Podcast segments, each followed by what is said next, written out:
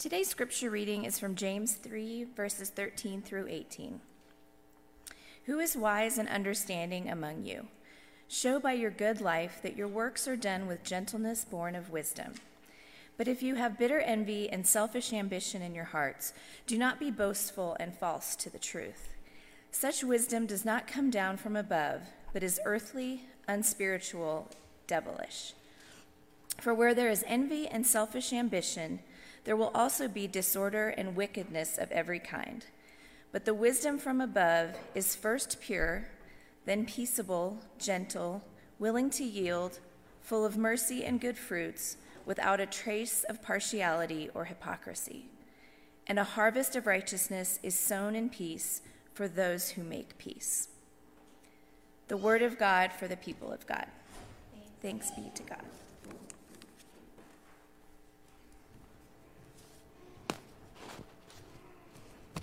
Thank you, Gretchen. Will you pray with me? Holy God, send your Spirit upon us, that as your scripture has been read and your word is proclaimed, we may hear with joy what it is you have to say to us this day. Amen. So, Friday night, uh, my husband Jimbo and I were out with some friends and um, they invited us to just join them at a brewery that's kind of close to their house. And it was rockin' on a Friday night. Little, little bit of a, a secret here. We don't go out very often. So I was like, oh, it's Friday night. Woo! Um, it was the coolest place like many breweries. Um, it had this fenced in, like uh, green grass area where dogs could run and play. I was especially excited about that. But also, kids are kind of running around there. And there was this big movie screen in the green space where sometimes they show football games or you know, baseball games, whatever. Um, but that particular night, they were showing a movie, and the movie was Indiana Jones and the Last Crusade. I grew up watching all of the Indiana Jones movies. They were right in my era. Love them all. But I remember when this particular one came out, it's the one with Indiana Jones and Sean Connery plays his dad. Um, I was in middle school when it came out, 89. It was a smart movie, a funny movie full of adventure and biblical lore. So it was obviously right up my alley. I was teasing my friend Jessica, who we were with, for not knowing the movie well because she is a pastor. And this is one of those movies that is full of scenes that can be used for sermons. And I was like, You've got to know this movie, Jessica. She was like, I saw it once a long time ago. And I was like, No, you need to know the movie. There's the walk of faith, there's the penitent man shall pass. And there's the scene of choosing the Holy Grail. So the movie centers around Indiana Jones's dad's search for the Holy Grail, the cup that Jesus used during the Last Supper. Spoiler alert, by the way. I'm going to tell you part of the ending. If you don't want to hear it, just la la la la. At the very end, Indiana Jones and his rival, and this other girl, enter a cave where there are hundreds of chalices and cups. There's also this ancient medieval knight who is guarding them all. And he says to each person who comes in that you get a chance to choose the Holy Grail. One cup to drink from. But the knight says, but choose wisely. For while the true grail will bring you life, the false grail will take it from you. So the bad guy in the movie and the girl that is with him look at all the chalices of gold and silver, you know, bedecked with all sorts of jewels and beautiful ornaments. They pick one, and the guy says, This is more beautiful than I could ever have imagined.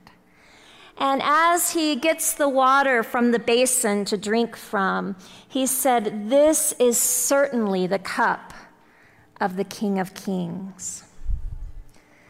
But when he drinks, he suffers a pretty grisly death. When it's Indiana Jones's turn, however, he's just seen this guy kind of wither away and die. He looks at all the gathered chalices until he spots a simple, unornate cup and says, That's the cup of a carpenter. He drinks from it and lives.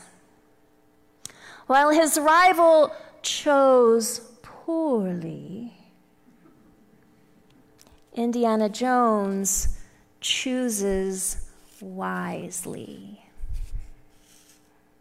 In our scripture today, James speaks of two kinds of wisdom an earthly wisdom and a heavenly one.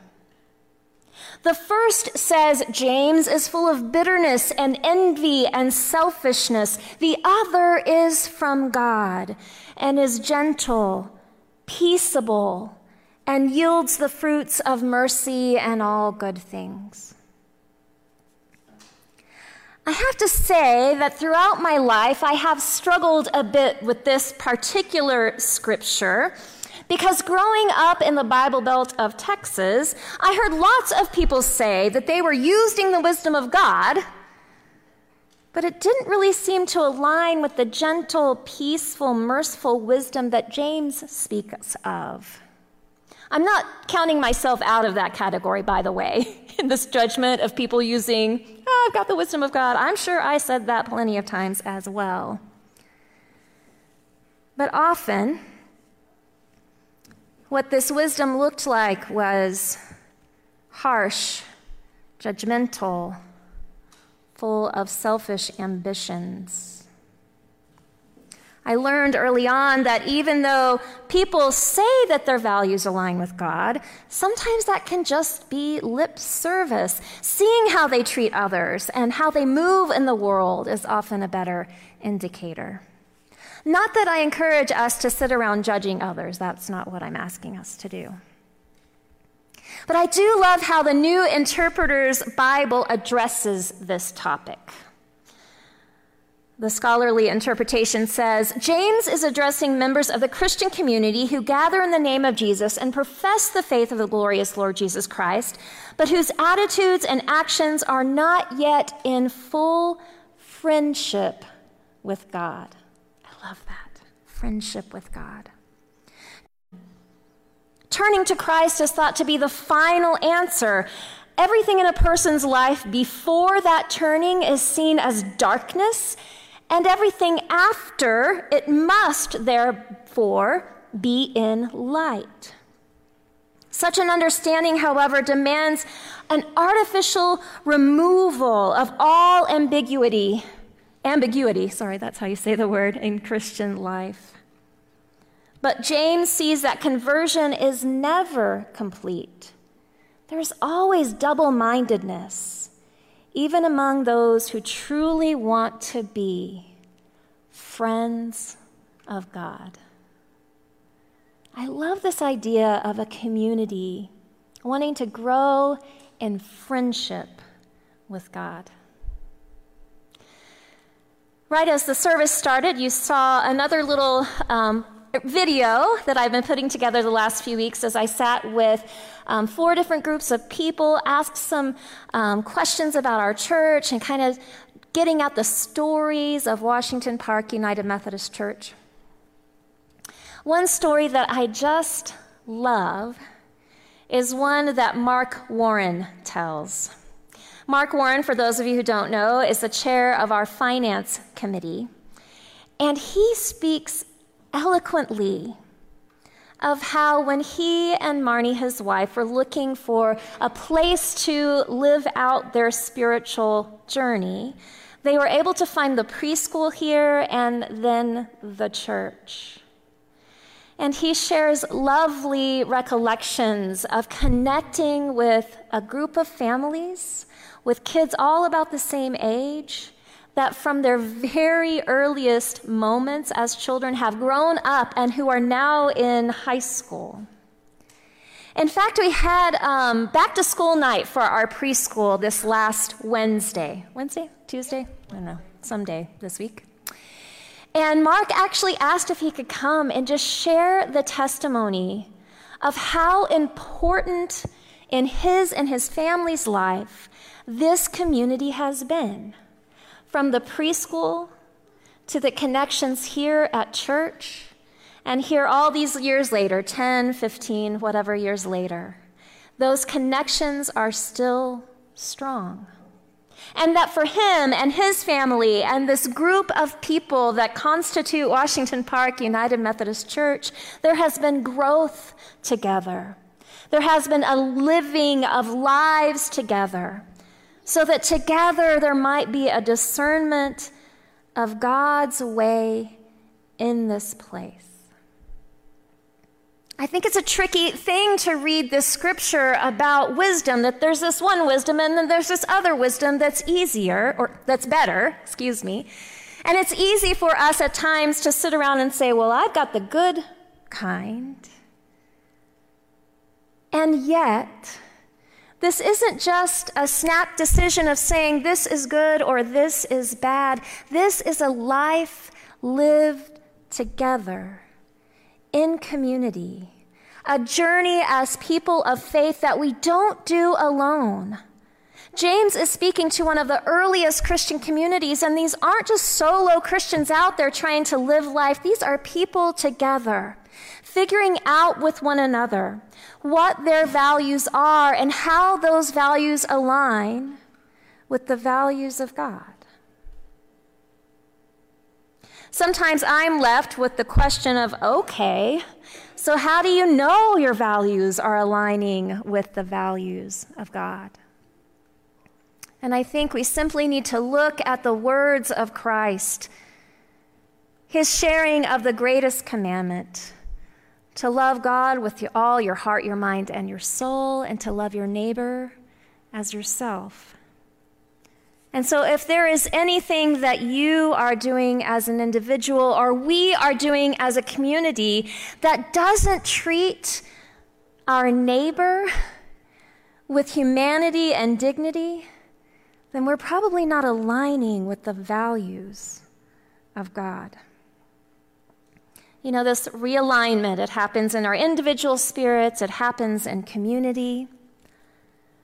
I remember a time in my life that I held a very, very narrow view of who was welcome in the community of God.